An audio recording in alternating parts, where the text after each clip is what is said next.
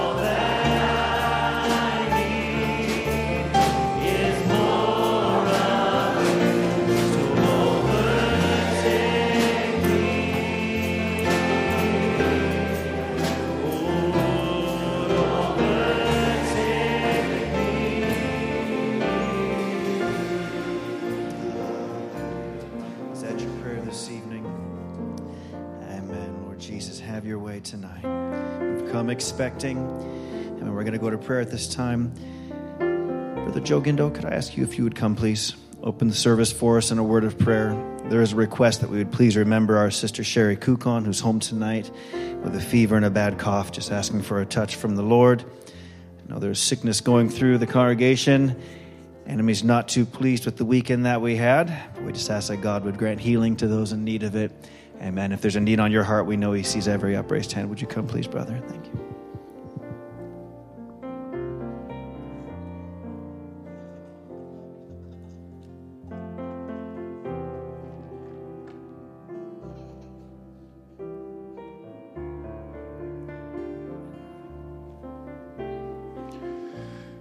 Precious Heavenly Father, Lord God, it is once again, Lord, it's a regular Wednesday, Lord, but it's genuinely a privilege, Lord God, to be in your presence, Lord.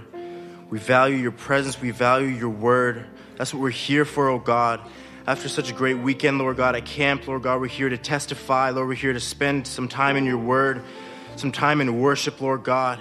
We just want to pour out everything that we have, Lord God, in worship to your name, Lord, as we sing more, a couple more songs, Lord God, as we worship your name, Lord Jesus. We just want to remember, Lord God, Sister Monique, Lord God, in the hospital tonight, Lord Father. I pray, Lord God, there's, there's been so many prayers that have been going up, lifting up her family, Lord Jesus. I pray that they would be encouraged in the faith, Lord, tonight, Lord Father, knowing that our God is a healer. Oh God, you have been healing so much, Lord God, and you, we've seen you do it, Lord God. And we have faith for this family, Lord God, because they have faith, Lord, and we join our faith with them, Lord Jesus. I just pray for tonight, Lord God. I genuinely just ask, Lord God, that you would put it in, we put this tonight in your hands, oh God. Oh God, that you would just continue, Lord God, to do the work, Lord, that you started, Lord God, at camp, maybe in some lives, Lord God. And Lord, lives, Lord, young lives that gave their hearts to the Lord Jesus. We thank you, Lord God, for that, Lord Father. That is the greatest miracle that could happen, Lord Father. Pray you just grow that into their lives, Lord. They make it the most valuable thing that they could ever ever think of, Lord Jesus. Pray tonight will just be a continuation of that work in these lives, oh Father. We love you, Lord Jesus, with all our hearts, Lord. We just want to pour out ourselves to you tonight, Lord. We open our hearts to receive you, Lord God. In the name of Jesus Christ, we pray. Amen.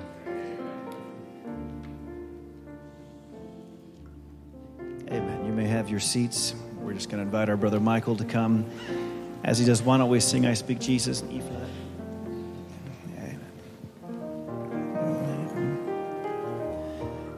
Ooh, I just want to speak the name of Jesus over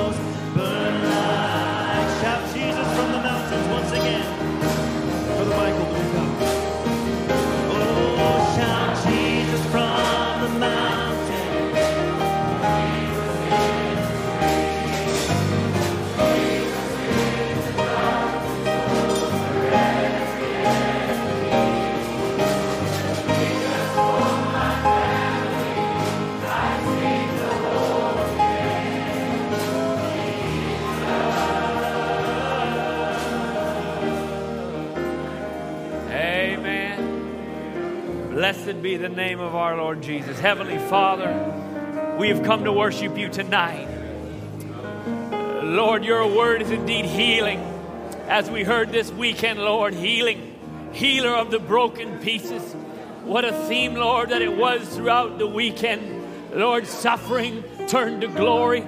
Lord, because it's by your word it's through the name of Jesus, Lord. No, there's no other name in heaven or on earth, Lord, that has power but the name of Jesus to save and to heal, to deliver, oh God, those that are lost and bound.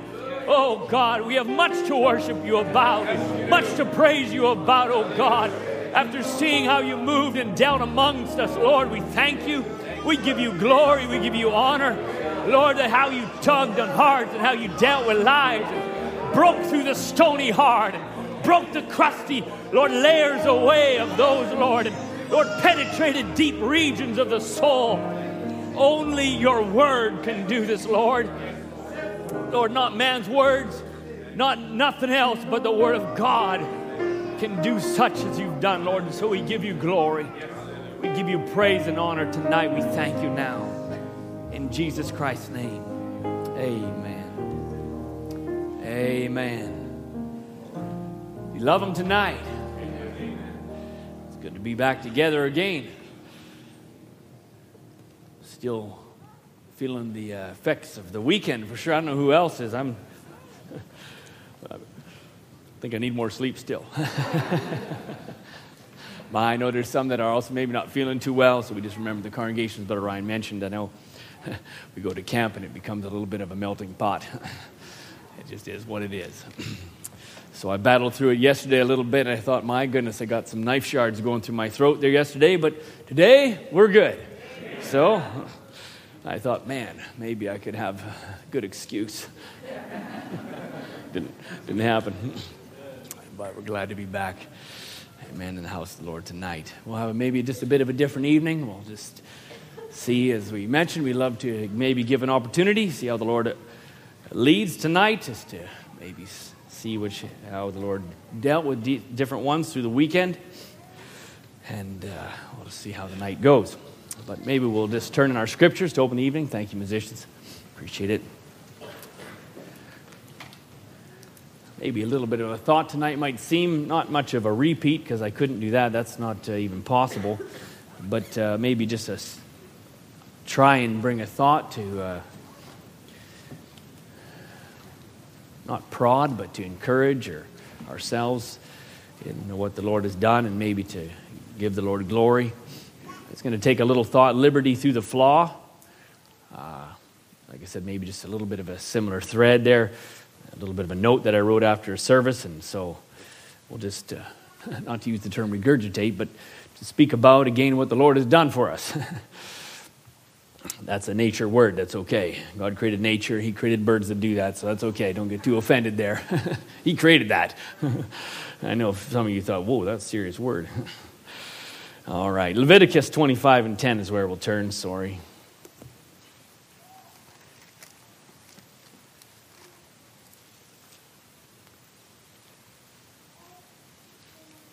Nice to see our younger sisters down in the front here.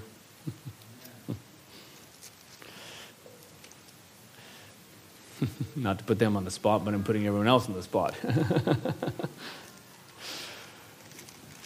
Leviticus 25 and 10, a verse we know very well from this past year.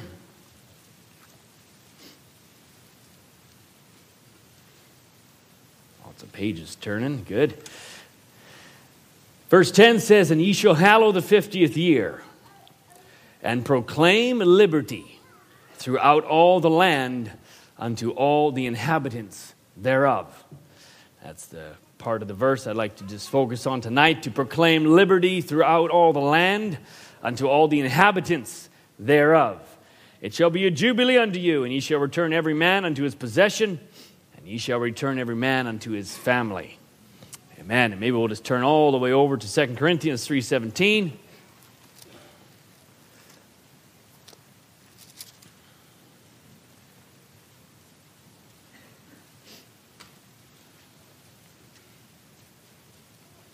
short verse.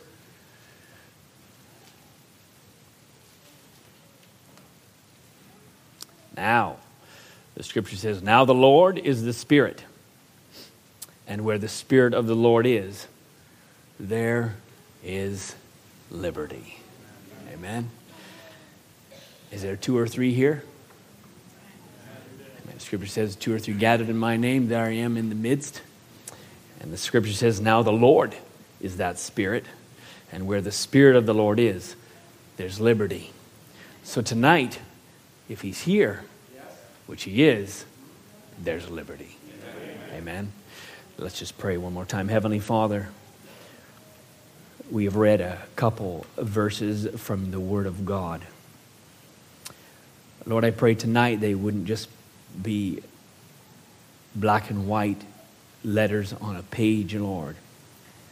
But Lord, we would bring, you would bring the life to the Word. And Lord, you would bring indeed, Lord, your spirit of liberty tonight as we would rejoice around what you've done amongst us. Lord, and sometimes it's hard to even bring the words to express our heart. Lord, but you know the groanings and you know the thoughts and intents of our hearts. So tonight, would you speak to us, Jesus, we pray. Lord, we would go home and we would just, our hearts would burn, Lord, as we would speak about the things of the Lord. In Jesus Christ's name, amen. Amen. You may have your seats tonight.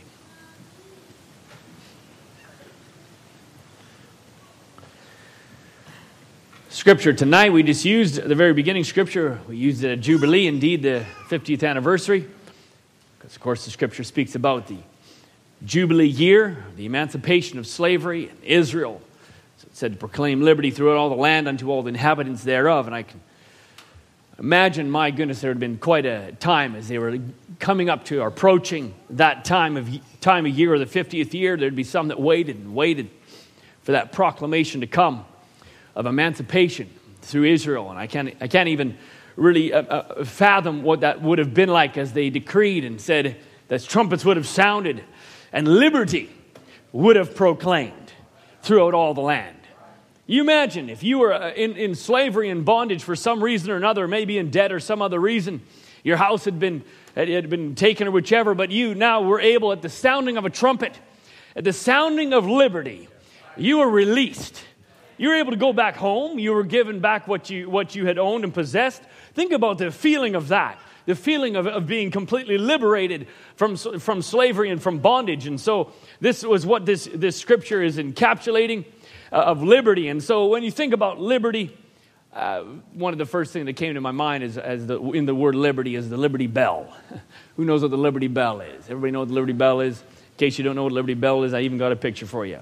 Just in case, there's maybe the odd hand that didn't raise. There's quite a few odd hands. So turn the picture on for me, please.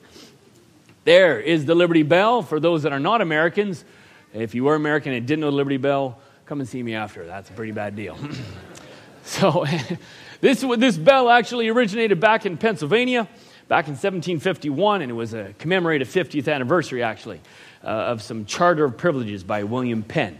And uh, and this bell was created for that purpose, and it speaks of the rights, the freedoms, and the values of people. It really actually spoke specifically of religious freedom, is, is one of the main aspects of it. And the, and the gentleman that it was commemorating had a kind of a liberal stance on different rights and, and enacting citizens, enacting laws, etc., etc. And so they placed on the, the Liberty Bell, they actually placed this portion of Scripture proclaim liberty throughout all the land and unto all the inhabitants thereof. And that's sitting there on the bell. You can't really read it, but it's at the top of the, of the bell itself.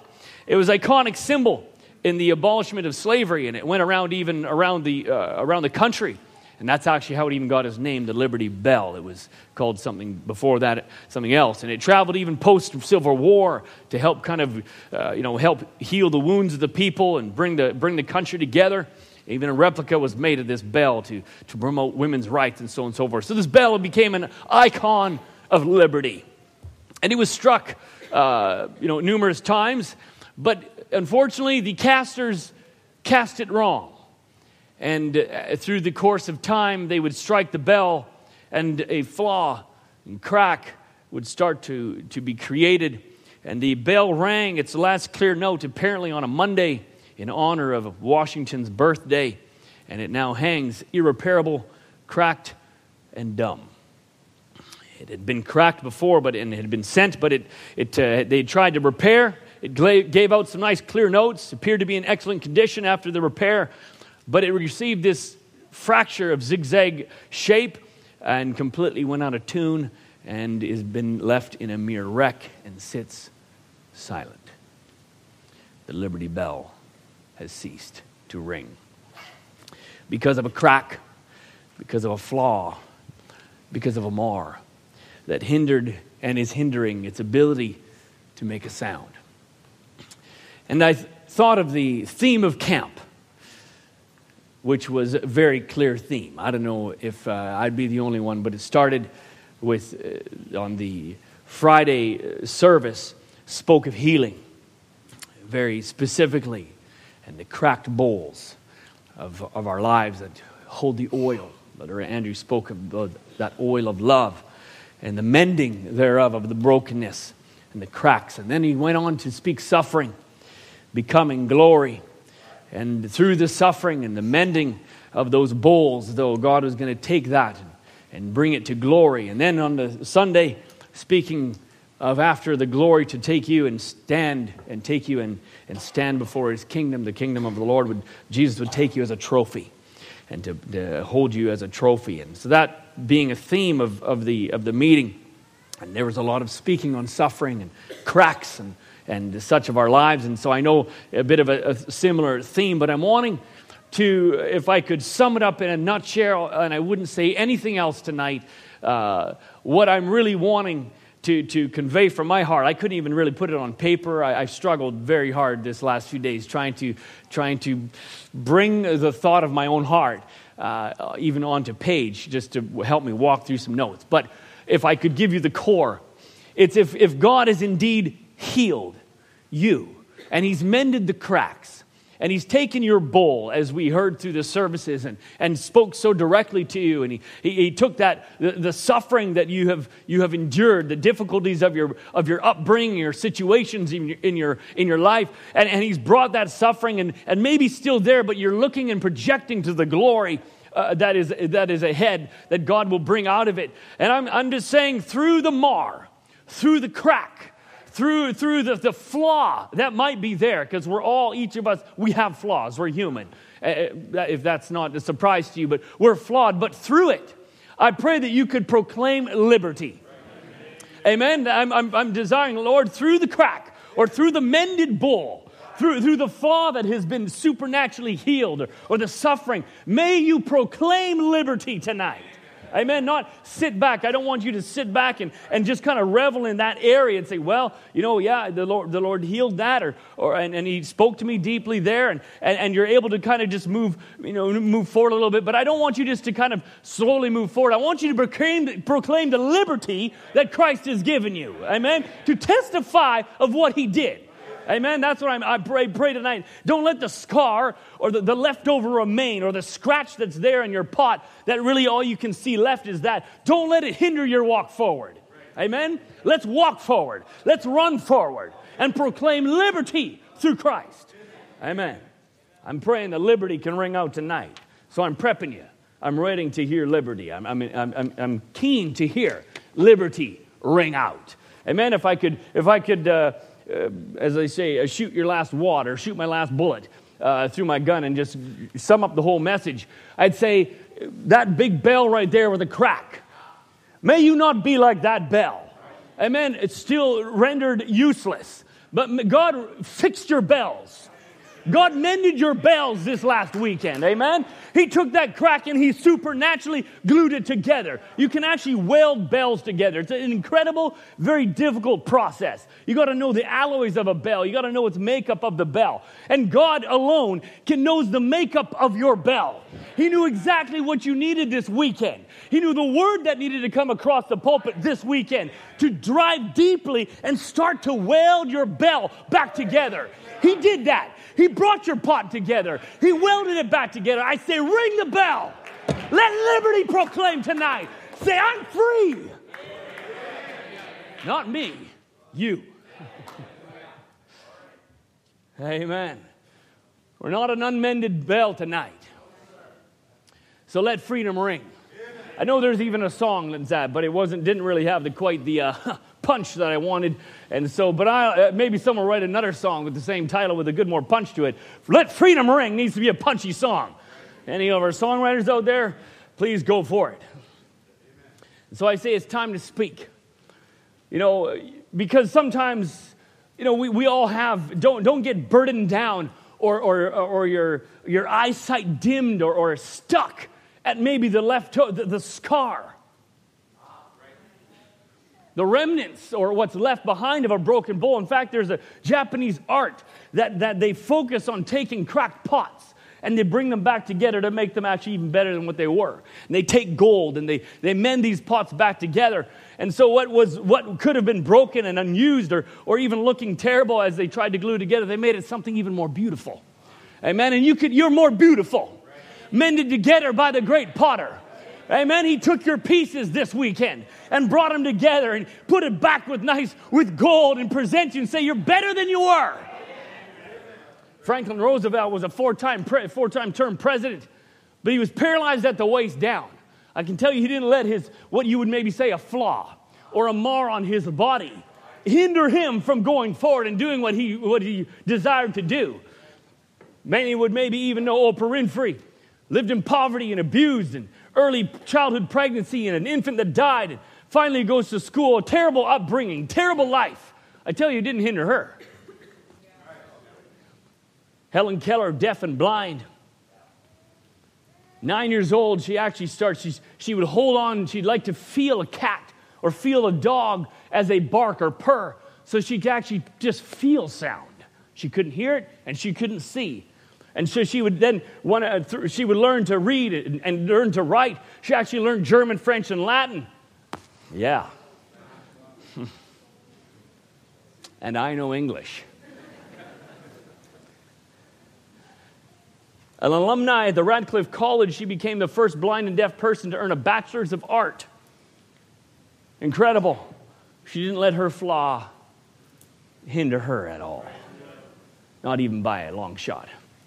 Something inside of them drove them. And that's just a natural, really, a, a, an unbeliever. But there's believers that have also done that, or we could look in Scripture, I'm sure, many that, that moved past or moved through the, the, the flaw or the situations they were in. Some tried to, to, you know, I'm not eloquent as Moses said and don't, can't really talk to people. And, and he might, you know, he could have just, you know, even talked back to God and saying, I have a complex here. I can't speak well. You know, these are my flaws. But they moved past that. Moses moved past that. Fanny Crosby was another blind person you can think of. And she wrote more than 8,000 hymns as a blind. In fact, she could recite 40 individual hymns back to someone transcribing them for her. 40 out of memory that she had just wrote. Incredible. Incredible. And what would seemingly feel like a flaw or a crack in her bowl that, that she moved through, but she didn't just sit back. She moved past it and proclaimed the liberty that Christ had in her. Amen. She, she, she, she used that. In fact, her flaw, if I could say it this way, her flaw spoke and still speaks to this day. Amen. Brother Branham, my, often how he would say he's not a preacher. I hardly have any education. Simple, you know, just uh, simple English uh, Kentucky English of Haints and, and pulpits and, and all of that, and raised by an alcoholic family, uh, abusive father in some cases. And here, here he could have, he could have lingered on the, on, the, on the flaws of his life, but never did he. Amen. He, he, didn't, he didn't, he went past that. God used him through that, and in fact, took those weaknesses and through the flaws, God used them for his glory. So I'm saying, like I said, if I could sum it very quickly, I'm saying what God did for you to mend your bowls, to bring, bring an end to suffering or bring a healing to some of your situations. But that's not the end of it, that's the beginning. It's the beginning for you to now go forward. God can take that and use it for His glory to proclaim liberty through your vessel. Amen? but you need to give it to Him.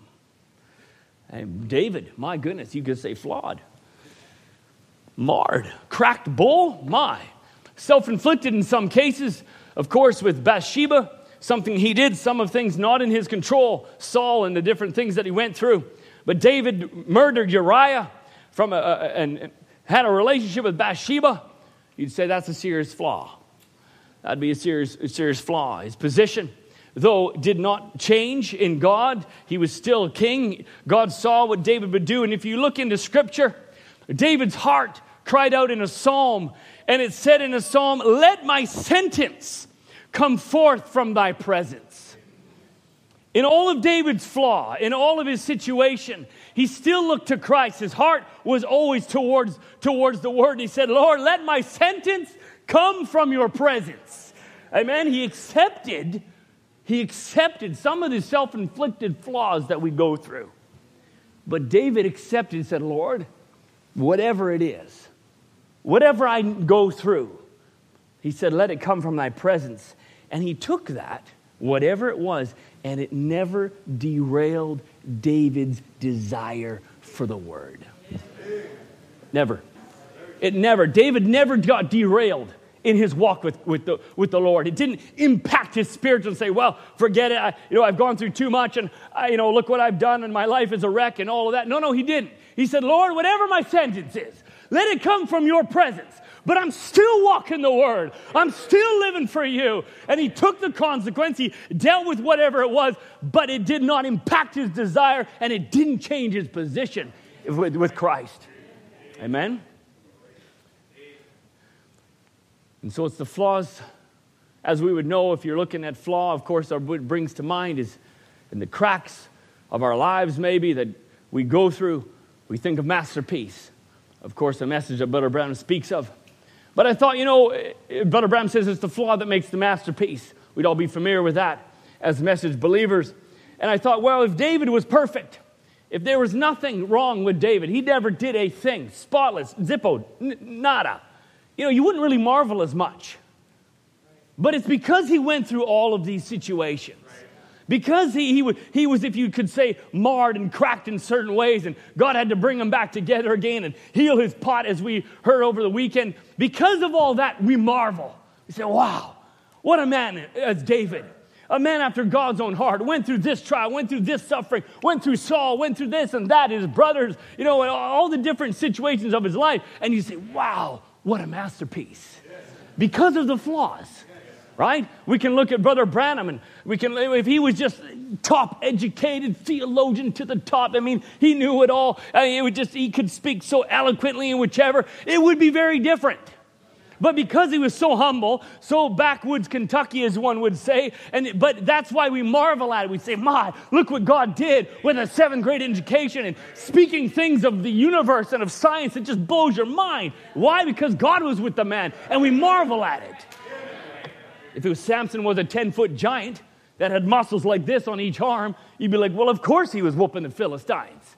But then through a prophet, we find out that he's a two bit nothing that he can't even, he's skinny and scrawny. And then you say, wow, that's serious. We marvel because there's the flaws there that make the masterpiece so great, right? That's what Brother Branham, when he's dramatized or uh, speaks about Moses, the sculpture that, that uh, Michelangelo built, and as he created his, vision, you imagine taking a piece of marble and trying to bring out, you know, an incredible image? I've seen it, actually, the real one in person. And you look at that and you say, that is impossible to be marble. It's just impossible. It looks like the folds of cloth and all of this.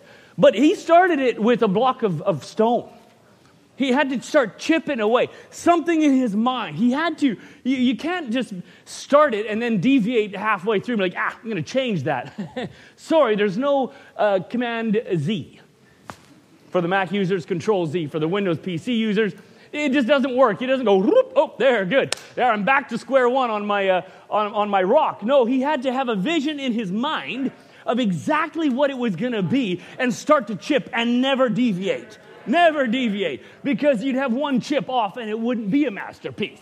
So he starts to chip away. Brother Branham says many, many hard years of labor, how he had to hold the same vision all the time. He was going to do. He had to hold the same vision all the time in his mind for so many years and make it look just exactly to what it was. Oh, God has held you in his mind all the time. He knew exactly what you want, he wanted in your life. He didn't make a mistake. He didn't come halfway and be like, oh my goodness, I just can't. Now what do I do? I got halfway and I got to change it. No, he had a vision in his mind of what he wants you to be like. And he's been chipping all this time, never making a mistake, saints. You are his masterpiece, and he's been working on you. Amen. Michelangelo caught the vision first of how he, he had to work to that vision, cutting off and making down, he said. And he said when he got to where he perfected it, till it really got perfect, he stood and looked. And when he finished up that morning, he had his hammer in his hand and he was looking at that. And he was so inspired. Brother Branham speaks about it. So inspired as he looked back at that, at that masterpiece that he created. And he reached his hammer back and he says, Speak! Bang! Because it just, it, it, it, it needed to live. He was so he was just so caught up. The vision had manifested right in front of him. He said, "Ma, speak." And he smote it and marred it. Oh, my goodness. You know, if it wasn't so, if, if, if it wasn't so perfect, he would have been like, oh, that's terrible. He'd never have, he'd never have done that. But because it was so perfect, because the masterpiece, it, was everything that was in his mind. He was willing, he cried out, he could, he was, it, it was, it was just impulsive that he did that and struck it. And there he chipped it and made it indeed the masterpiece. But Branham says, because he had seen before him what he, he had been able to achieve to bring to pass in his mind, therefore, under inspiration, he did something out of reason, out of ordinary, and he struck it and hollered, Speak. It was just so perfect. Brother Branham uses that as a, as, as a type as he, as he would speak about another masterpiece, as we would know the, the, the, the, message very well. So maybe this is for our younger ones that haven't gone there quite yet. If not, go read Masterpiece. And God, Brother Branham, for sake of time, I'm just going to fly through as best I can. God making his masterpiece, he said, like Michelangelo, and he had a vision of his mind. And he, at the garden, struck Adam and pulled Eve out of him and, and struck the masterpiece and took a, part, a piece out of him. Then he said, the great sculptor, we know that he fell in the garden and was marred by Satan. And he said he wasn't willing just to leave it lay there, face down in ruin. He said, so he went to work immediately to build it back up. He said that perfect image, the man, God man, God in Morphe. He said now he had changed from supernatural to the vision, and the vision was projected to the image. Seventh grade education. Ah, isn't that beautiful? He said the image was smitten so the supernatural could taste the feeling of death. God's perfect masterpiece. He said he couldn't do it in Moses. He couldn't do it in the prophets, Isaiah, and different ones. He said he couldn't, they were stoned. He couldn't do it. He couldn't feel it. They were just a portion of him. But this perfect masterpiece, as God had brought him up through time to, to bring into, into, into image his, his perfect being, he, that he could project his entire being into the person and taste death for you and I.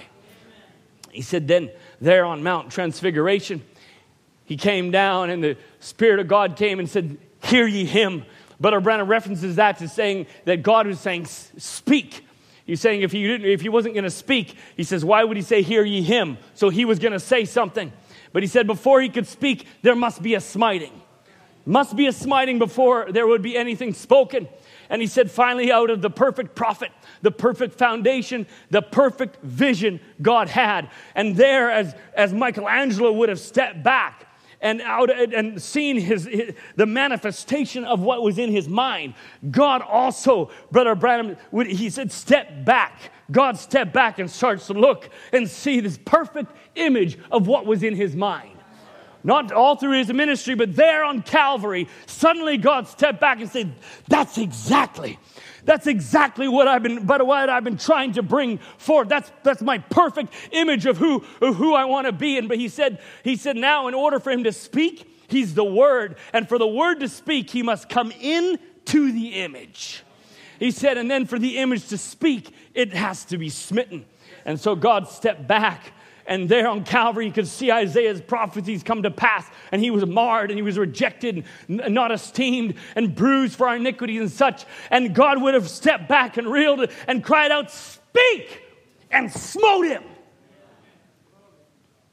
But Branham says that blood and water then flowed out of him. And what spoke? The blood spoke.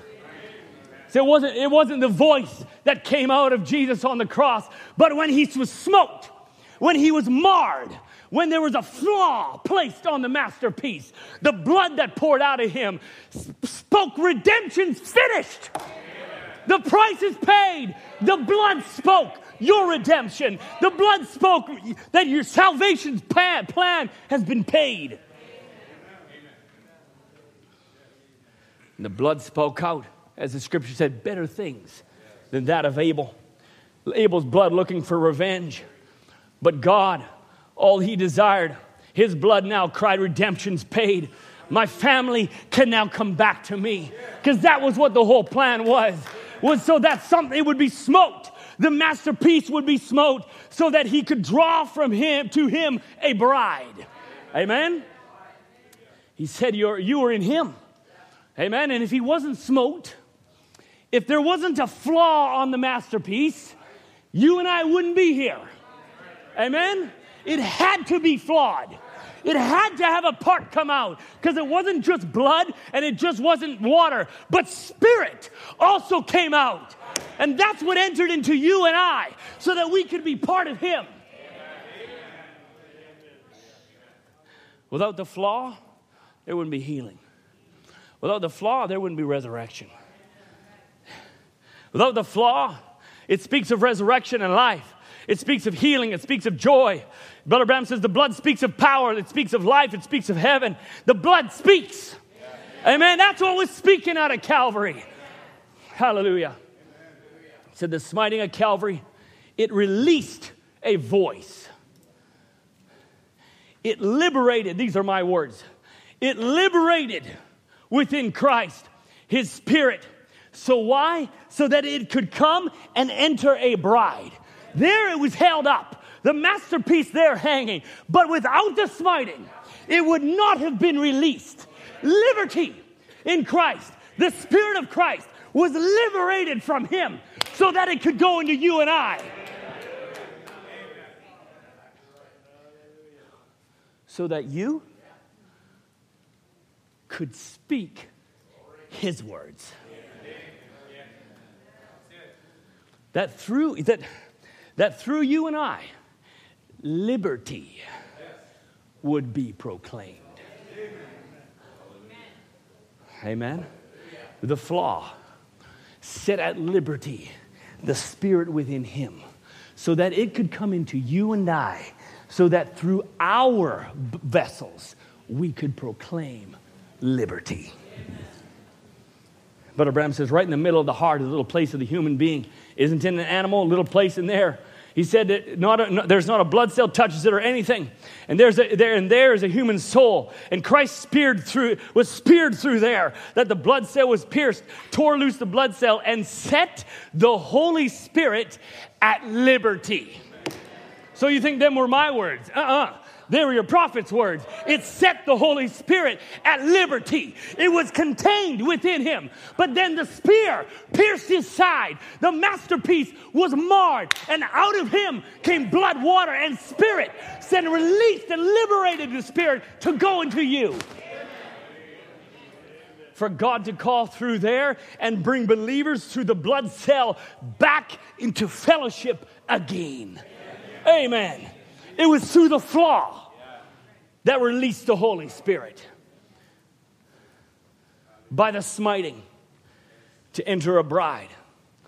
And so, I would say, through your flaw, through our cracks, through, through the areas of our lives, God's going to bring Himself glory through you. Your cracks mended, healer, as we sang multiple times of the broken pieces. And as we heard, instead of suffering and hurt, we heard it would bring glory. This bride is not broken pieces. No, sir. The blood brought healing. Amen. But I say, let your life then speak tonight.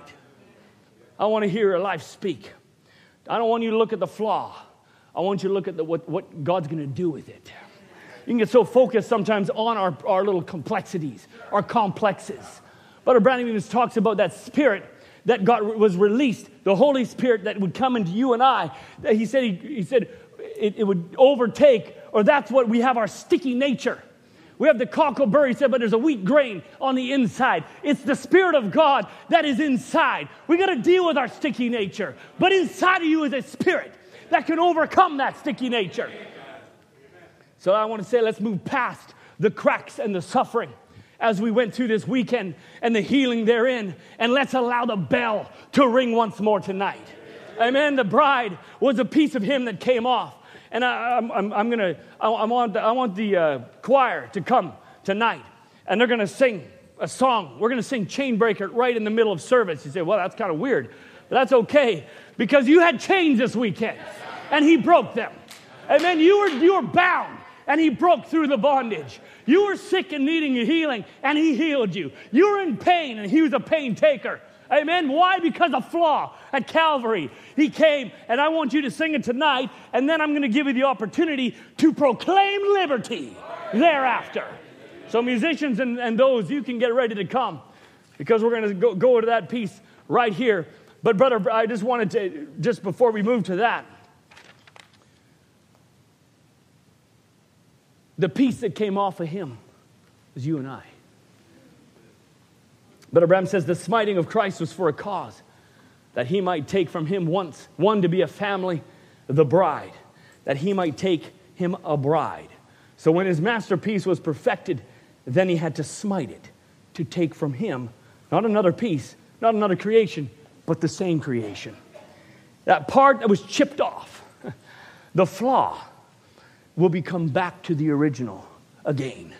And Brother Branham says Michelangelo couldn't do that. Michelangelo would have stood there and regret maybe after and be like, oh man, oh, it's ruined. and he might have wanted to piece it together again. He said Michelangelo could not reproduce that again, he couldn't put it back. But glory to God, this sculptor, he said, God's gonna do it. He's going to bring this little bride that's smitten right back to his side, the original word. Amen. You're not living in flawed state all the time. You're not living with complexities and hurt all the time. There will be a time when the flawed masterpiece will come back together again and it will be indeed masterful because only the sculptor can do that.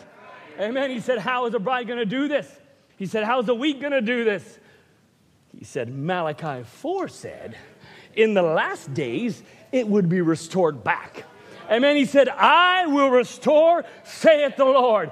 He will restore the hearts of the people. He said, Malachi 4 is to bring back, back to the original. You say, well, why do we have such a focus on this message? Why is there such a focus on getting into the word and the message of the hour? Because that is what's bringing you back to his side. Amen. He said, See, he said, the, the, it's, it's the bringing of liberty to this flesh. That's what it is. Malachi 4 and the message of this day is to bring you back so that this corruptible can be liberated. Amen? And it can proclaim liberty on that side of eternity. I see musicians and I see no choir. This is a problem. so if you were singing the song, you can come right on up. Amen. But Branham says, see, the bride speaks the same word as does the Spirit. She is a word bride, proving she has the Spirit. In every age, she, he hears these words He that hath an ear, let him hear what the Spirit saith to the churches. The Spirit gives the word, and if you have the Spirit, you'll hear the word for your age, as those true Christians took the word for their age. Amen. He says the Spirit and the prophet and the bride will be saying the same thing. He says they're saying it now. Come out of him among her, proclaiming my words, proclaiming that there's liberty, proclaiming there's freedom from bondage of denomination, proclaiming that there's freedom from condemnation, proclaiming that there's freedom from hurts and freedom from suffering. That's what this message came, so that we could proclaim liberty in Christ Jesus. And so tonight, I wanted to give opportunity to let the flaws now speak. the cracked bowls that were mended speak. That's the opportunity tonight. And we can give God all the glory and all the praise. So I wanted to sing as we turn to that side of the service and to bring you into, a, into a, maybe a different atmosphere. If you've got chains, He's a chain breaker. Go ahead, Lee, we can sing that.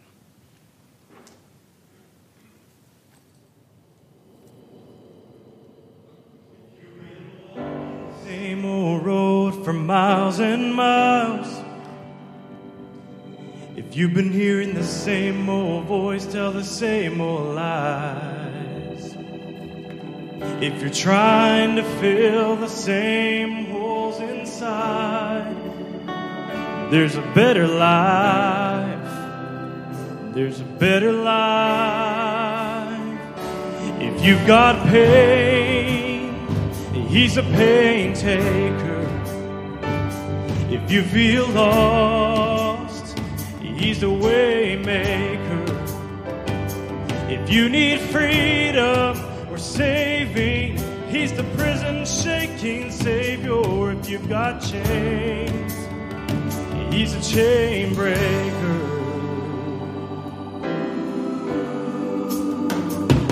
We've all searched for the light of day in the dead of night. And we've all found ourselves worn out from the same old fight. We've all run as things we know just ain't right. But there's a better life.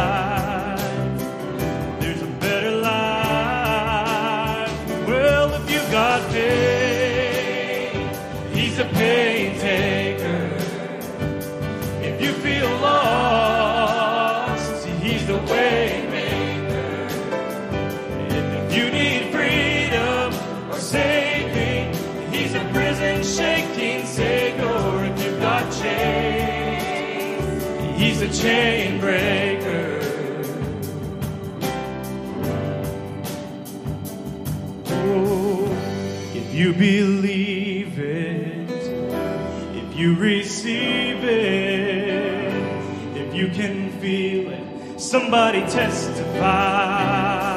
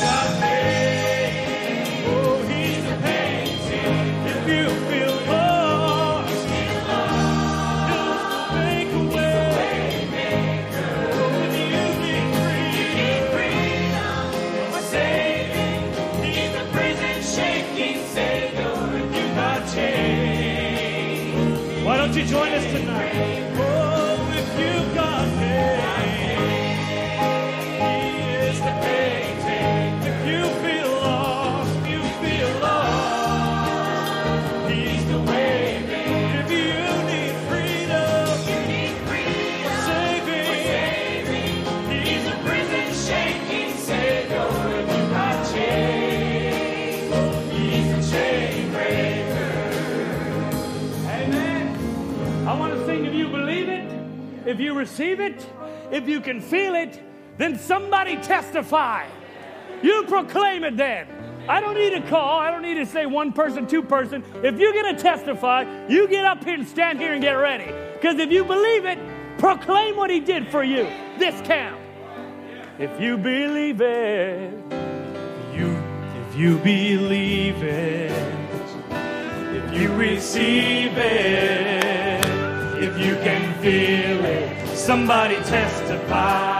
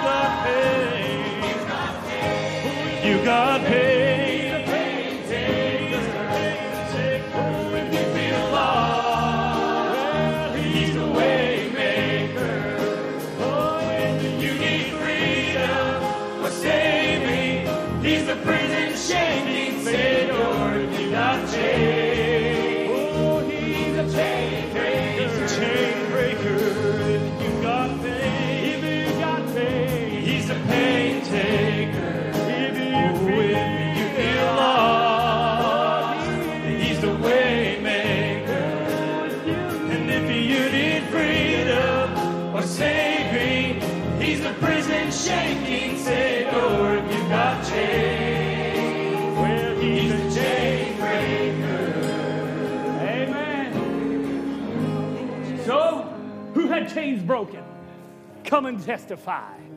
Brother Josh, you're up. You can go sit down if you need to, unless you want to line up.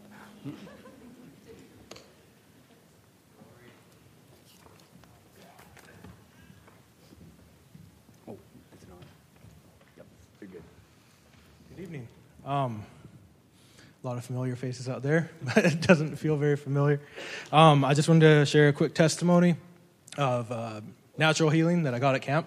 Um, so, uh, for many years, I've been lactose intolerant. Uh, cheese, milk, ice cream, the whole works. Everything, just even just a little shred of shredded cheese will just set me off. And uh, bloating and gas and yeah. Anyways, you don't need details, but and uh, yeah, it's miserable. So I carry around like a bottle of like 180 pills of have them on subscription from Amazon. That's the only way I can do it. And yeah, every restaurant we go to, like, did you grab the pills? Like, oh, we have to turn around and go home. So it's just it's been a trial. And um, and I was coming into camp, and I had other things I wanted to be like. I didn't. I started to live with that one. I didn't really start to be, ever think about getting healed from it. Just started to kind of live with that one. And uh, so at camp, when Brother Andrew started talking about like healing and stuff, you know, there was other things I was thinking about that I needed healing from, but I never really thought about that one. And then um, Brother Andrew made a statement. Uh, I think it was Friday night, and he said like, uh, "The devil knows if you can get your healing or deliverance from one thing, what that'll do to your faith, what that'll catapult it to another level." And um, so I think Friday night we were in the lineup for a snack, and uh, it was I saw pizza, and I was like, "You got my pills?" She's like, "No, I don't get your pills." And it was cold and rainy, and I was just sitting there, and I was like, I turned to her, I said, "God can heal me from this if He can heal anyone from anything." And she's like, "I was praying about it in the service." I'm like, "All right, well, let's go for it." So I grabbed one little slice of pizza, and we prayed. It was the most sincere prayer over one slice of pizza I've ever done in my life, and. Uh, so uh, we prayed over it and uh, ate it and everything. And I was like, all right, nothing happened. I was like, okay. And Satan just started saying, like, you know, it's one slice. There's a lot of toppings, not a lot of cheese. And just like trying to check me. So Saturday night came around, there was like cheesy bread at dinner. It's like, uh, you know, I was like, it worked last night. So I prayed again and uh, ate the cheesy bread. Nothing happened. So after the service, there was a snack, sour cream. So I loaded the sour cream on. Nothing was happening. I was like, man, this. I started like quietly telling it, I think I'm healed. Like I'm, I'm healed. And then uh, Sunday, we were like coming home from camp, and we went and got some Mexican food, and then we went to a friend's house. They had like pizza, so I had like three slices of pizza, cheesy Mexican food, everything. Nothing happened. I was like freaking out. I started telling people in the kitchen, I'm like, I'm healed. Like, and, then I got to my parents' house Monday night and I saw the ice cream in the freezer. And ice cream is always the worst. And I started to like doubt in my mind. I was like, man, I was, I was like, kept looking at the ice cream in the freezer, like scared of it. And I just like, I like, I literally, I had to leave the room. I, I left the room and I was like praying. I was like, I don't want to doubt because I'm afraid of this. And, but that one always was the worst for my stomach. So I just like, I was like, you know what? So I, I snuck into the kitchen, got a couple of scoops, like prayed sincerely over the ice cream and just ate it and nothing happened. And since then, I've, since then, I've just like eaten half and half and cheese and everything, just totally fine. And my world's changed. And what Andrew, Brother Andrew said was so true because I'd known God as like a savior. And I'd known God had all these attributes. But then when he opens another one to you, now I know him as a healer.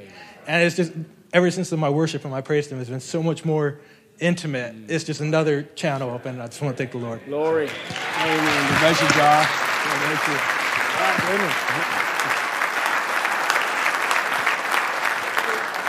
Yeah, lactose intolerance. I, it's not a good deal. My, that's beautiful. Lord, Lord healed you of your, of, your, of your foot a few camps ago, amen? Amen. Lord has done a lot for you, Josh. God bless you. My goodness. Is really that the only proclamation of liberation? I don't think so. Well, don't be nervous. Don't be nervous. Uh, where the Spirit of the Lord is, there is what? Right. So now put liberty with boots on. Go ahead, Joe. Jonathan. Uh, I think Josh and I aren't even campers, but so be it. Is Here true. we are. um, mine takes a little bit longer to explain, but I'm not going to go into all the detail. I'll just say that for the last year, there's been a lot of spiritual warfare that has gone on. And um, I didn't really even know to the extent that it was going on. Um, and the Lord, just through the ministering of the word on Friday night, exposed everything that was going on, and I didn't even know. I didn't think anything was actually necessarily wrong with me, um, but I've had severe back pain for months, probably years even. Um, no injury. I just chalked it up to being tall and skinny and having terrible posture. But through the ministering of the word, I found out as Brother Andrew he's preaching, he starts talking about pressure and he talks about suppression, oppression, and depression. And I'm listening to him minister and I'm like, well, I don't have any of those, so that's not for me. It's for someone else.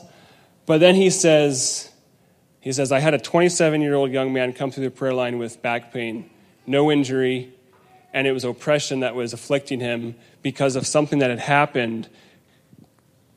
And he started to go into what oppression was, and he said, It'll come on to you. He goes, It's not that you're backslidden, but it's a spirit that will come on because maybe some trust was broken or something goes on and you don't recover from it, and there's damage that was done, and you just don't recover from it, and you just start to feel oppressed.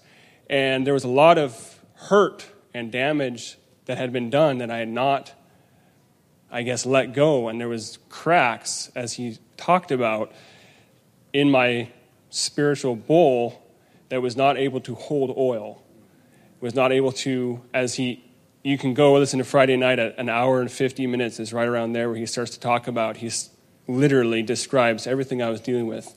He says, You're not able to enter in like you used to. You're not able to trust people like you used to. You're not able to even just interact like you used to.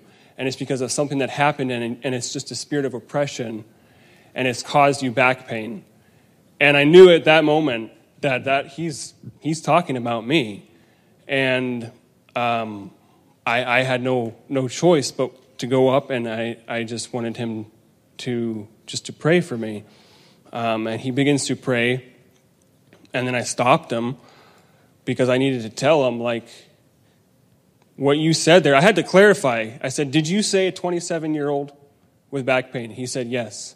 And I said, I am 27 years old, and I've had back pain for years. And just leading up to camp, probably three weeks of camp, it got to the point where I hardly couldn't even get out of bed. It was so, so bad. And uh, I just pushed through. Um, And he sat there and he just like, he goes, son, he goes, that's, that's just the devil. That's just, that's just oppression. He goes, that, that's what it is. And he said, and he starts to pray and he starts just, just to cast it out. And I could just feel the muscles in my back just, and it's just, and it wasn't an instant healing, but throughout the next several days, I just felt, and it was just like the breath of God was just breathing in healing after healing. So I can stand here today and tell you I'm 100% back pain free. But it doesn't stop there. It, it doesn't stop there because part of what was going on in that trust was not just anybody, but it was trust in the ministry. And what was going on was damage that was Satan trying to prevent that trust in the ministry. And I don't even know what caused Brother Tom to come and pray with me, but he came and prayed with me. And it was so fitting because God had given me a quote um, just two weeks before that. And it was on February 9th, and I shared it with Brother Tom and I shared it with Mike. And it was so pertinent to me because it was preparing me, and the date is important because it was preparing me for what was to come just three days later, where we saw just Brother Bissell come and he addresses the church. And there was a lot of transition that went on. And me as an individual who Satan wants to try and come and cause distrust in the ministry, God gives me this quote three days before. He says, You know, when you go to choose your pastor, usually the people choosing their pastor, they want a good mixer. Or we want a fellow that's sociable, that can do this and that. God don't call a man like that. God calls for separators. He says, Come out from among them. He says, You take a lot of times choosing their pastor. I know you do it here. You've done it in America. They got all the Hollywood evangelism, little sissified boys. That's a shame to say what the truth is. And a lot of pastors are afraid to tell the people where they're standing on account of their meal ticket. Brother, what we need today is to take off your coat, roll up your sleeves, and preach the gospel in the power of the Holy Spirit. We don't need a bunch of fanaticism. We need an old fashioned Holy Ghost, God sent revival. That's what the world needs. Not so much of this Hollywood carry on. God calls the word right and the devil's wrong. Make it right and wrong. And he gave me that quote on a Thursday, three days before. And then when that time came, there wasn't even a question in my mind. There was full trust. And I was so glad that Brother Tom came there that I could tell him, I'm so proud to call my pastor. And I have 100% trust in God and in the ministry to stand here today. And I felt that whole burden that was causing that back pain and causing that oppression just was gone in a moment.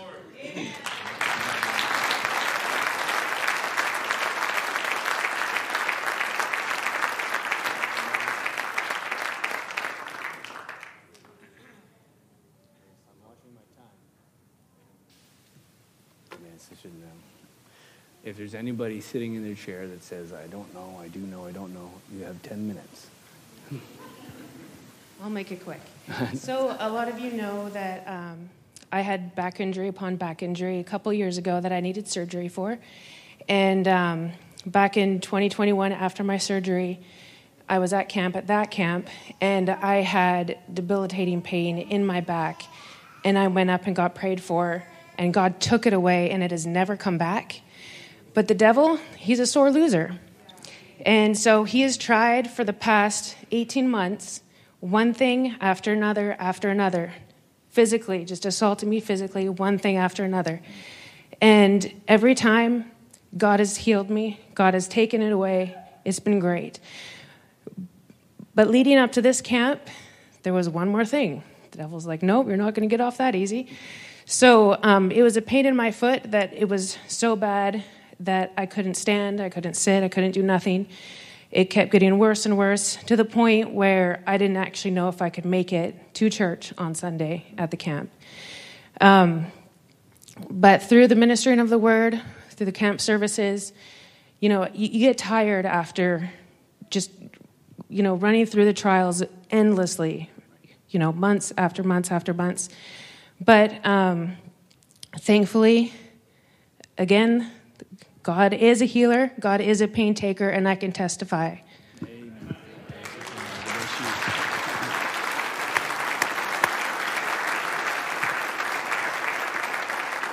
Amen. He is a healer. The theme of the weekend. Somebody testify. Bless your eye. I don't like to do this because I can't usually get through them without crying, but I think some of you might have been expecting this after Friday's service. Uh, in the days leading into it, just as you're coming into a camp and I knew I'd be song leading, I was thinking about what what would we be singing, and I haven't even said this to my wife yet. So, honey, if you're listening, I'm sorry. I was out of town and I wasn't wanted to share this with you first. Um, but I was thinking, I thought, you know, I think we'll we'll start out with "Healer of the Broken Pieces," as that was on my mind, and I was just thinking, I don't like to be that song leader that always talks before he sings something. Sometimes you have something on your heart, and it was just, you know, sometimes you just feel like there's something broken on the inside and you don't know what it is, and you feel like you just can't worship like you used to, and you believe that you're saved and sometimes you just go so low and you hear the brothers preach and then you wonder if you're saved because you, you hear you know if you're saved you'll be in those tapes and you can't wait to get to church. And sometimes you just go through this valley where you're like it's so hard and it's such a struggle. And i was just thinking it's like i might just share a little bit just briefly along just say something briefly before we sing. And i did but i didn't really go as far as i had originally thought because that, that's been where i've been at since 2014 it was the year that my mom passed and remember coming up for prayer with Brother Tim and just telling him, like, there's just, there's something that just feels broken on the inside. I just can't, it's not that I don't love the Lord. It's not that I don't love the people. It's just that there's, I'm not, I just can't the way that I used to. I just can't enjoy, there's just, there's no happiness. There's no joy. And it's like, Lord, where's the joy of my salvation? And, and it's been over eight years now. And, um, and that continued all the way through this camp. And then, as I just shared those few words before we sang Healer of the Broken Pieces, and then Michael made his comment about how knowing what the Lord was going to do and knowing the direction that Brother Andrew was going to take. And um, I was in the back of the chapel, and uh, it was like he just, oh, God was just putting his finger on so many things. And he says, You know, when, your when your heart is broken and that little bowl of golden oil is broken, he says, and you can't um, you, the hunger is broken. He says your fellowship is broken. And, and he was just listing all these things. And never once did he say, You just need the Holy Ghost. He was saying, You just need a healing. You have a broken heart. And God just came down in such a supernatural way. And I, afterwards, it's like, I have not felt this happy in years. And even driving away from camp, I, I had stopped listening. I didn't even listen to music anymore. It's just, it was so hard to find music that, that I enjoyed, and music is my life, but I was just so frustrated with nominal Christian music, and everything just bothered me, and I wasn't writing music, and and as I was driving away from camp, just playing music and singing, and I'm laughing and crying saying, God, I haven't been this happy in so long. So I just wanted to say thank you, Lord. I'm so grateful. He's so mindful. Thank you. Thank you. Hallelujah. If just for that, but Orion camp's worth it all. Amen. The joy of our salvation. May the songs outpour. Well, I didn't think I was going to say anything. I, I haven't been counting, but I haven't seen one camper up here. I'm not counting neither. um, but my, mine is actually very similar to, to Ryan's. And I came into camp very excited for what, you know, just to be there. Bella and I were in the kitchen, weren't counselors or, or anything like that. But um, as Brother Andrew was preaching Friday, he was talking about the, the bowl, and then he, he illustrated placing one on the pulpit. He said, You know, there's many ways you can break this. He said, You can crush it. I could put it on the ground and stomp it. I could swipe it off of here and break it. And the Lord started dealing with me at that point because uh, there's just I'm a I sometimes internalize things, and um, I don't always come out and just share it and you know but i sometimes internalize things and they just grate on me and grate on me and grate on me and then i'm just one day i one day i just realize that i have a issue. Um, but th- there's just been a couple things just in life that have just been grating on me. And uh, and so when he started preaching about that and he was just going through that I had been really enjoying the word up until that point and entering in, rejoicing, um, feeling God's presence, and it, it, was incredible. And then all of a sudden, it just was like everything else just it was almost like tunnel vision, like you're about to pass out, but I wasn't about to pass out. But it it was just like me and Brother Andrew, and he was preaching, and he said, you know, God wants to take. He said, if you have cracks in your bowl, he said, grace cannot flow from your life healing can't flow from your life. But he said, God wants to take your bowl and he wants healing to flow from your bowl. He wants grace to flow. He wants salvation for others to flow from your bowl. And at that point, I'm, I'm sitting there like, no, I don't have a broken heart. Wait a second. He's describing a broken heart, and it's what I've been going through, even though it's not the traditional broken heart, right? It's not like rejection or something. Um, but then I start to realize, you know, I have cracks in my bowl because he's describing exactly what I've been going through. And maybe it's an untraditional stomp or something. But uh, at that moment, I, I just gave it to God. And just like you said, Ryan, I had such a freedom from that. And, um, and it just released for me. And I have, and I walked away from camp with you know Satan still those thoughts come through your mind you know and I'm just like nope that's taken care of and that that that those cracks are healed and uh, I just want to thank the Lord for that Amen.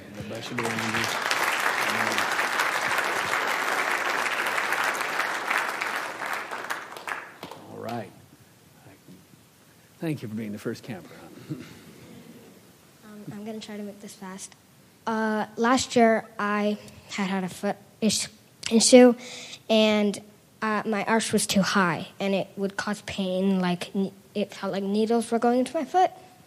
Um, Brother Andrew had talked a lot about healing, and I now feel way better without my insoles that keep my arch up than like with. So yeah.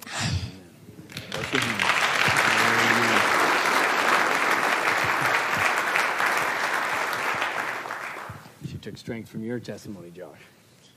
Well, this was my last camp as a camper. So I uh, was going to make the most of this opportunity. So um, going into camp, uh, I mean, our services the last two years have been absolutely amazing. And uh, I've really been able to enter into the services and just worship the Lord. And uh, once again, as camp comes around, you feel just the excitement and the freedom to worship is just off the charts. So, actually, coming up to camp, if I might share, uh, me and Jess had been talking, and uh, Jess had been saying like, uh, like I haven't really felt so much joy um, in my walk with the Lord, and I was like, really thinking about it and uh, pondering and. I mean, we all just want like when you first get saved, you have that desire to just like tell everybody and to just uh, yeah worship the Lord. And um, we were talking. and I just said um, that David had talked, and he said uh, said that um, the joy or to, to, tell the Lord that to give him back the joy of his salvation. And so it's not like if you don't have that joy, you're not you're not saved, but it's just that desire to have that that yeah that burning inside of you. And so we were talking, and um, we go to the annex. We're kind of just fellowshipping on that. And then the next day, um, we have this service. I think it was Saturday. And uh, the Spirit of the Lord just really fell down, and everybody w- was worshiping. And I was like, Lord, I'm gonna, I'm gonna worship you and just like push through. And like when David danced in the Spirit, like, I mean, that's what I want. Like, I just want to feel free. Right. And so we were just talking. Uh, the spirit of the Lord falls down, and and everybody starts praising, and then I I look over and I see Jess, and she was uh, praising the Lord and dancing, and I was like, like that made my heart so happy, and just to have that the joy of the Lord, like even for me, like to to just worship freely.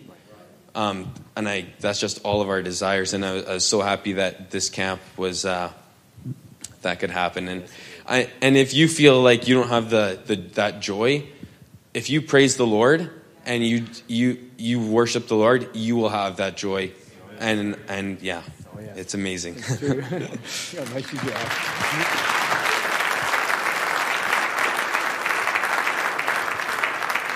It is amazing. I was really okay. I was really fighting the urge not to come up here. I'm sure you were. People were. Um, but this camp for me was really different. Um, I really felt that this camp really wasn't for me in the sense of I had a need and I wanted the Lord to meet me. Um, I believe that the Lord dealt with me and prepared my heart. Actually, when Brother, I think it's Brother Tim Pruitt, Timothy Pruitt, came. Um, and so ever since then, I was just, my burden was for the campers um, and that the Lord will do something special for them. Um, and so throughout the services, I think the biggest thing for me was that um, the Lord is reminding me of things that he, he had healed my heart from. Um, I'd gone to the Louisiana camp in April, and the Lord did something really, really special for me. And it wasn't even at the camp, actually. It was, it was after. We had had fellowship at a brother's house, and there was actually a prayer line that was happening. And I only went just to, you know, see and, and pray. And somehow I found myself in the prayer line. and little did I know it was my time when the, for the Lord to really do something special for me. And it really felt like He was telling me, I have your heart in my hands. And so throughout the camp services that Brother Andrew was, was preaching, it was literally reminding me, he was telling me, I've healed that, I healed that, I healed that. And it was such an encouragement, and we're just remembering so much the Lord has done for me in the past year, year and a half. Um, I had written a song, talked about scars, and one of the, I think the, the chorus says, May the scars be a reminder of how merciful you are. May they bring peace in the moments when it feels you're very far. May they always show how grace and love reached down to touch my heart, for you restored and made me whole. Um, and even by the ryan song, Heal of the Broken Pieces, means so much more to me um, ever since that experience. And so going through this, this past weekend, I was so overjoyed because I was now on the other side of experiencing what it, what it really meant for someone's heart to be healed. And now being able to rejoice and now pray for those who were now going through what I had gone through um, was something really special for me because I've never actually been on that side. Usually at camp, the Lord will touch on something that sometimes I knew I was dealing with or I didn't have an idea I was dealing with. And really being able to experience that full joy of realizing what the Lord has truly done was something really, really special for me. So I really want to appreciate the Lord for that.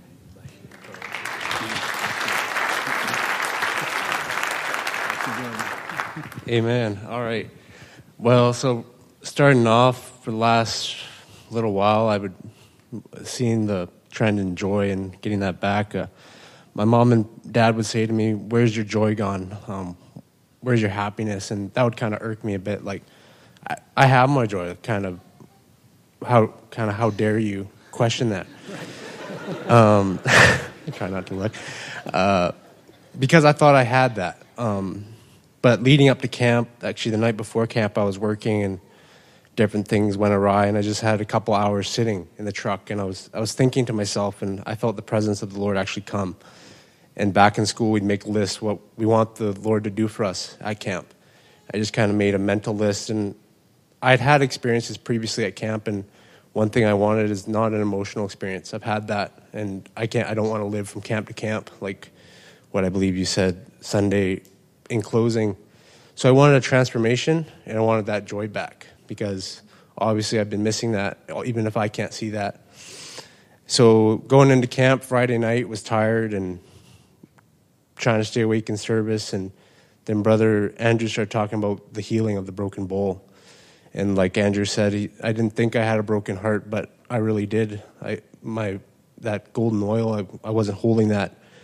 And uh, I went to the altar Friday night and kneeled down and, and prayed, and I, I, didn't feel what I had in, previous camps, were the weeping and the sobbing and the crying. I'm like, okay, well, this is different. And then throughout the, the weekend, I I just felt the Lord maybe my bowl was healed and was dumping a little bit of that golden oil back in, a little bit slowly at a time. And then uh, the final service on Sunday, I was sitting there up on the platform, and service was coming to an end. And was almost kind of feeling disappointed. I was, I was hoping for something greater, but I, I know I was leaving with a, a healed bowl. But I feel like I felt like there was still more to come. And then at the end of the service, Brother Andrew just said, um, in closing, you just just stay on the, under the influence of this message. And I had let I had let the wrong things in my life start to influence. And yeah, I'd been sitting in church, but almost living a double standard. Go to work, and you, you come here, you sit fine, you sing sing the songs, but you can be a totally different person and just let the wrong things start to influence me. So as soon as he said that, I raised my hand, said amen. I'm like, that was for me right there. And then uh, he said, maybe there's more trophies here sitting here after Michaela went up there and started praying for her. And I went up there and then had my head bowed and hands raised and started praying. And then you came up to me and we started praying together. And I, then that's where I felt that joy just dump down on me. I, I was overwhelmed. And then I believe we finished praying. I just grabbed you for that hug and I, I, I, I, I gotten that joy back. So I just thank the Lord for that, and hopefully that helps.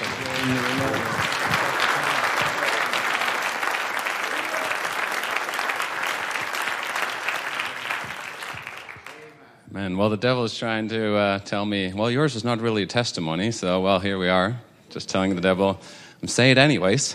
Um, so, just uh, coming up to camp, I felt very burdened for the last weeks, maybe now into a month, and just on my heart it was just what can I do for the Lord?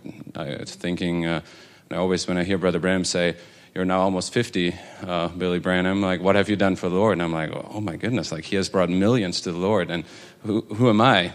Um, and then it always it always smites me. And the last couple of weeks it was even more coming up into camp, and um, I was just thinking during camp and just enjoying myself, enjoying the time of the Lord, and. Uh, on Sunday, Brother Andrew made a statement, and that just really stuck with me. And it was just keep your focus on the vision. And that is what it comes down to. It's not that we just have a great time and uh, think we're going to be all emotional at camp and all, all, wonderful. We, we put a lot of work in and all of that. It's like it's all good. But what it comes down to is to keep the focus on the vision and I think we had some very good examples in this church with Brother Ed and Brother Tom and all the ministry to where we can follow in those footsteps. And may the Lord just use each and every one here because the vision ends in the rapture, and I believe we all want to be raptured as soon as possible. Amen. As soon as possible.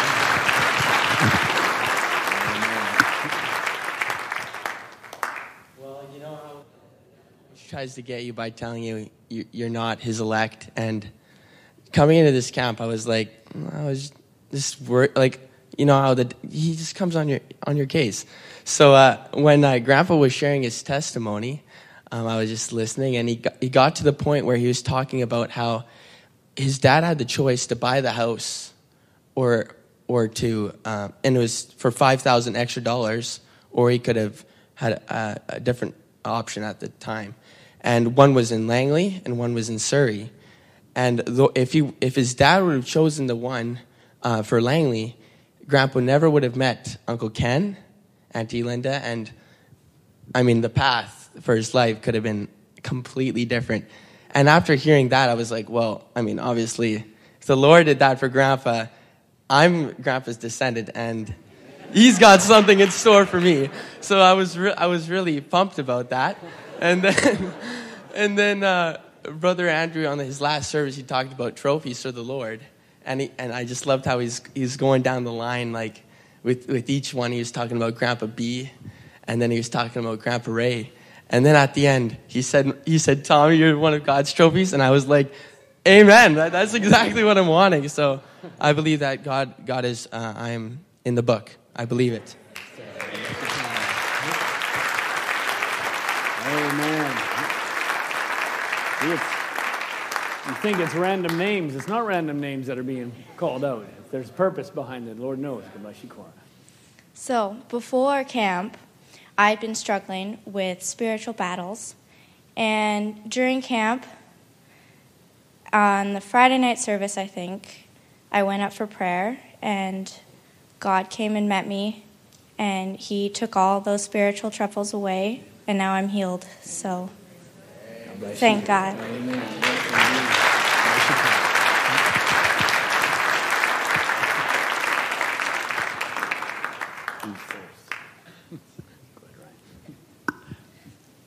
Okay, so I didn't come up here because I was kind of scared, but here I am. I'm Good just going to talk to you. It's okay. You talk to me. Okay. So going to camp, they always say like come expecting, and I was like, okay, okay, like I'll come expecting. But like this year was different because I had like two things on my heart, and I like asked the Lord for. And one of them was like I want a healing, and the other was like I just want my focus changed. And so like, you know the services. So the first night I was in there, prayed beforehand, and I was like, oh, I just like want the Lord to speak to me. And so I'm sitting there, and he's talking about healing, and God doesn't make coincidences. So I was like, this is for me. And so the service ended, and I just really felt pulled to the altar. And I was like, I really want Brother Andrew to pray for me, but I don't want to push anything. And so I just sat there, and Eden was next to me. That was helpful, thank you. Um, and Brother Murphy came and prayed for me. And I felt that was great. The night ended. Um, and I just really felt like the presence of the Lord came down. And so the next morning, it was Brother Tom's testimony, and that was amazing. But after the service, um, after the testimony, I just was like not right. I just felt like didn't fit in anywhere. I just felt like I was just couldn't find my place, like I didn't belong. And so that day was just kind of rough for me. I was like, why am I even here? I want to go home. And so I'm walking to the service, and I'm like, I just want to go home. Like the Lord needs to change my heart. And so in the service, he starts talking about like maybe you feel this way because your focus is wrong. And it was kind of like he was talking about that mostly. But then all of a sudden he's like, maybe you feel like you don't fit in or you don't belong. And I was like, oh, like that must be for me. and so that happened. And I just could like feel like, oh, like this is for me. And I was like, even if no one else is here, it's for me. And so that night, I had Anno as a counselor, and she was like, "Oh, like tell me what the Lord has done for you." And I didn't hear anyone else's like answers, but I was like, "Oh, I just feel like this camp was so personal," and I just like wanted to tell everyone, even though I'm the last one here. Um, but I just wanted to tell everyone. And that night, I was like, I still want Brother Andrew to pray for me, and I was like, but I still don't want to push things. I don't want to make it seem like I should like open that door. And so it was the Saturday, uh, Sunday morning service, and it was great. Um, I saw my family there, and I was like, okay, like this could be just like any other like Sunday morning camp service. But I'm like, I don't believe that, and I was like, this is going to be different. And so at the end of the service, I wasn't really expecting an altar call. I wasn't expecting a prayer line or anything. And then I saw Michaela go up, and he was like, if you don't think you're a trophy, come up and like we'll make you a trophy. And I was like, oh, well maybe I shouldn't go up. And I was like, because I already believe that I'm a trophy. But then he was like, no, like let's open it up. And I was like, okay, well like that's my sign. And I was like, I'm not gonna miss my opportunity. And so I was up there and I was next to Joy. And I was like, again, like still want Brother Andrew to pray for me, but I was just like praying for myself at this time. And first, like Brother Jean came up and prayed for us, and like I just feel like the Holy Spirit coming down. And then it went on and on, and then I realized Brother Andrew was next to me and close to me. And I was like, okay, like he might you, he may not. And he came. And I was like, okay, like double, like let's go, for, like that's good. And so I just started praying and going to camp. Like that morning, I was like, I just feel, well, the, uh, Saturday, I was like, I just feel so low. And I was like, I just want like my cup to be filled. And that was my prayer. And I didn't get to talk to him. I didn't tell him anything. He just came and prayed for me. And first he prayed for Joy, then he prayed for me. And he was like, You know what's going on in her life. He was like, You know her situations. And he was like, May she have like a refreshment and renewing. And I was like, Oh, like the Lord is so mindful because that's what I asked for. And then you came and prayed for me. and it was just over and over. And I was sitting here and I was like, oh, like, I just want to tell everyone, but I'm scared. And I was like, you know what? Like, that's just the devil. I'm like, I'm to get up here. So.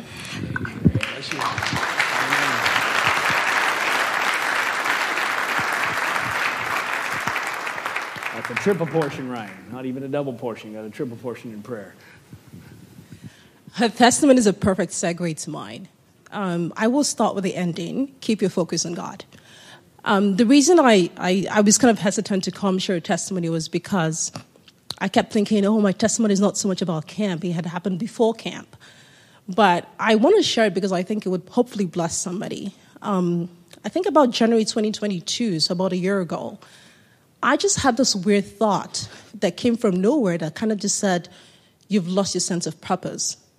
And I don't even know how just that spirit just kind of bothered me the entire year. And I didn't even realize that it was bothering me. I didn't realize that it was impacting my work. It was just, you know, I would feel this anxiety just in so many different moments. And interestingly, at the same time, people would you know, come up to me and say, Oh, wow, you're always smiling, you're always rejoicing. But at the time, I didn't understand what was happening. So I couldn't even explain it to people to say, Oh, come pray for me. Because usually I would, you know, reach out to somebody to pray. And it was fast forward to January 2023. So just about a month ago, I just happened to talk to somebody about it. And I said, You know, I don't know what's going on. I, I have these days where I can't even get out of bed you know, it takes me a while to just even get my day started. And I would have this burst of energy, and all of a sudden I would just shut down. And the person said, You know, do you think that might be sort of signs of anxiety and depression? And somehow it was like a light bulb when just just came on. And I thought, my goodness, I need to pray about that. Because for me, I'd never experienced that. I didn't even know what it felt like, what it looked like to even put a finger on it. And somehow I got to pray with some sisters, and you know, Megan made a post. I think it was around. I read it around twelve thirty-seven in the morning, and as I looked at the post, it literally said the words, "Christ is your north star. The Holy Spirit is your guide." And as I read those words, the cloud in my mind lifted. And I just remember thinking, wow, I didn't realize I was going through all of that. And so I put a reminder on my phone that every single day I would read those words in the morning. But the devil would keep fighting me, you know, you just kind of, you're just too much. You put it in there and maybe it's not true. And so, fast forward to camp, one of the words that really stuck with me was when Brother Andrew said, um, change your focus, get your eyes off the problem you know, and as he said those words and he kind of talked about depression and all of those things, I just saw God confirming to me that it wasn't just a made up thing that I saw, it was real.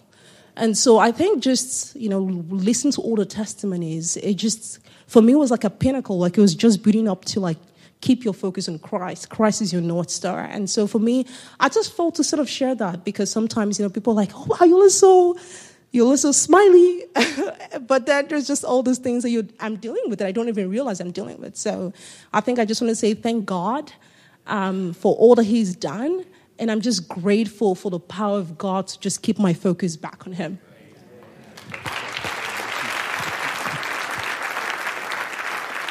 Amen. God bless you. Oh, all right, you're the last one. Um, I'm really nervous about this, but before camp, I kind of just was confused. I just didn't know what happened, but I couldn't. I couldn't raise my hands like I used to and feel something. Sometimes in bed while I was reading my Bible, I'll raise my hand and I'm be and I'll be like, "Where is it?" Like it's not coming like how it used to be. And I had no idea what was going on. I would pray that I want the joy of my salvation, but then at the same time, I'm like, did I lose it? Like it might just be something that the devil's trying to tell me and it's not real. And sometimes I'll have those days where I'm like, yeah, devil, get out of my way. And then sometimes I'll be like, but it might just be God trying to show me that you need to work on this. And during camp on Friday, when he talked about the broken hearts, I was like, that's me right there. Because I had no idea what was going on. And he's like, he said something, you can't worship the way you used to. And I was like, that's it. And it just really spoke to me. And all the other days as camp continued, it was just, it was just a blessing.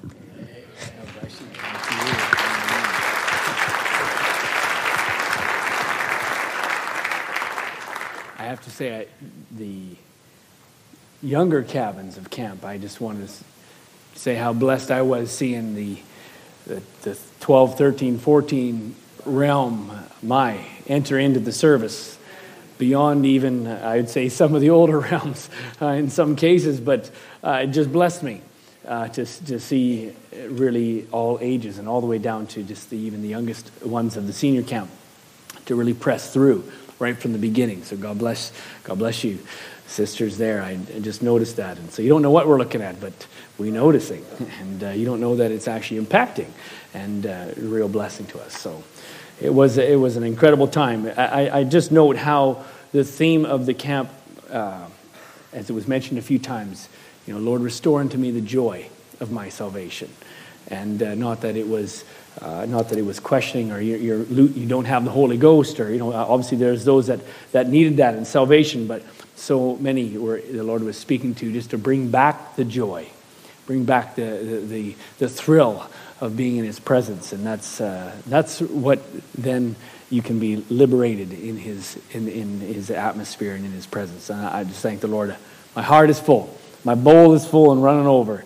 And uh, I'm just so thankful for what the Lord did, worth every moment of time, I'm sure, for our counselors, for all that helped in the kitchen and all the support. I think uh, that we had a lot of younger ones, I should say, younger uh, couples that were at camp this year. I appreciate that. I, I just uh, to see the the new energy come up. Uh, that's vital, and it just shows there's a continuation of, of life, and that's very very important. So I'm so thrilled for that. And so why don't we stand tonight? I would. Could we sing my tribute? Is that okay? It's really just the how can I say thanks for the things you've done for me? It's a song that would be on my heart to, to the Lord. How I'm sure we, we all know the song. Let's just sing this one with our heart. Lord, how can I say thanks? Fathers and mothers, children that have been impacted, hearts that have been stirred. It's the greatest joy of our heart to see our little ones, our older ones, impacted and put on the straight and narrow way. And so I just sing this from your heart. Just personalize this to Him tonight. How can I say thanks? Oh, how can I say thanks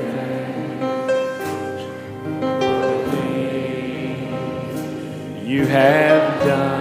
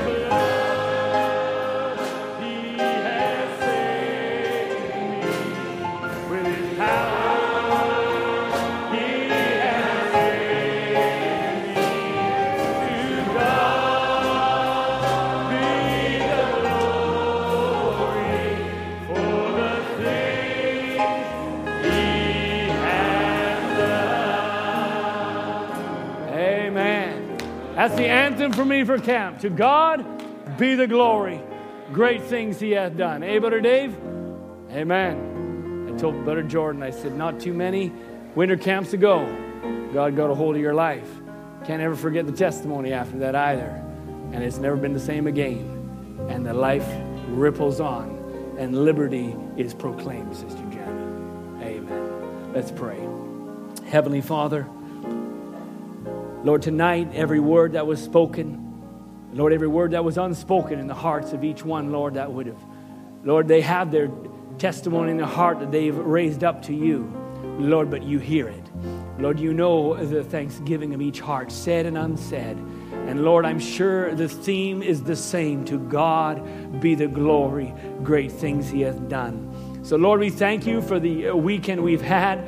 Lord, may the impact of it, Lord, continue now to ripple through time as we see, Lord, the impacts Lord, of, uh, of, an, Lord, of a collision of eternity and time, Lord, as we came through this past winter camp. We pray, thank you again for Brother Andrew and the labor of love, Lord, that he gave to our congregation through ministering your word. Go with him continually as he even labored tonight as well. We lift him up before your throne. Lord, you would just give him the desires of his heart, his little family, we praise. He's so impacted our little congregation here. We, we thank you for his life. And go with us now tonight, Lord. Go with our people.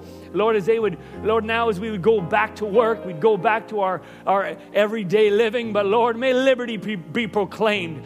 Lord, through our lives, Lord, our, our mended bowls, our, our mended, Lord, lives. But Lord, we might still have a little, Lord, these, these scars left over.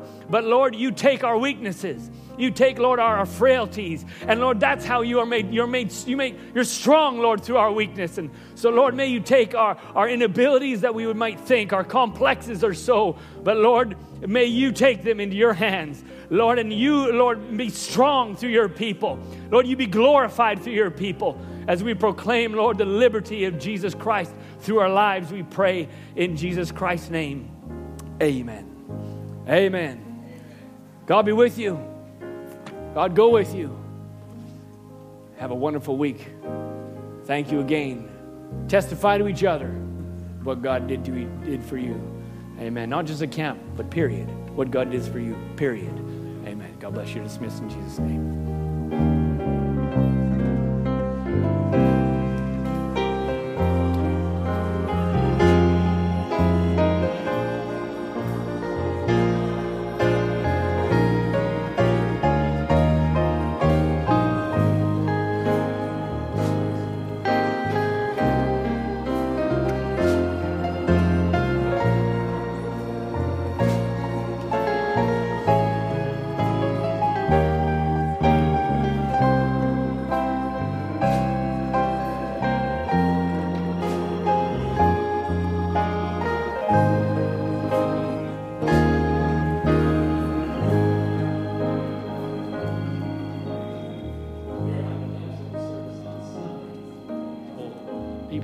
Baptized. So if it is upon your heart, and you feel the Lord tugging on your heart for that, the water is ready. What doth hinder? Amen. So that's on Sunday. God bless you.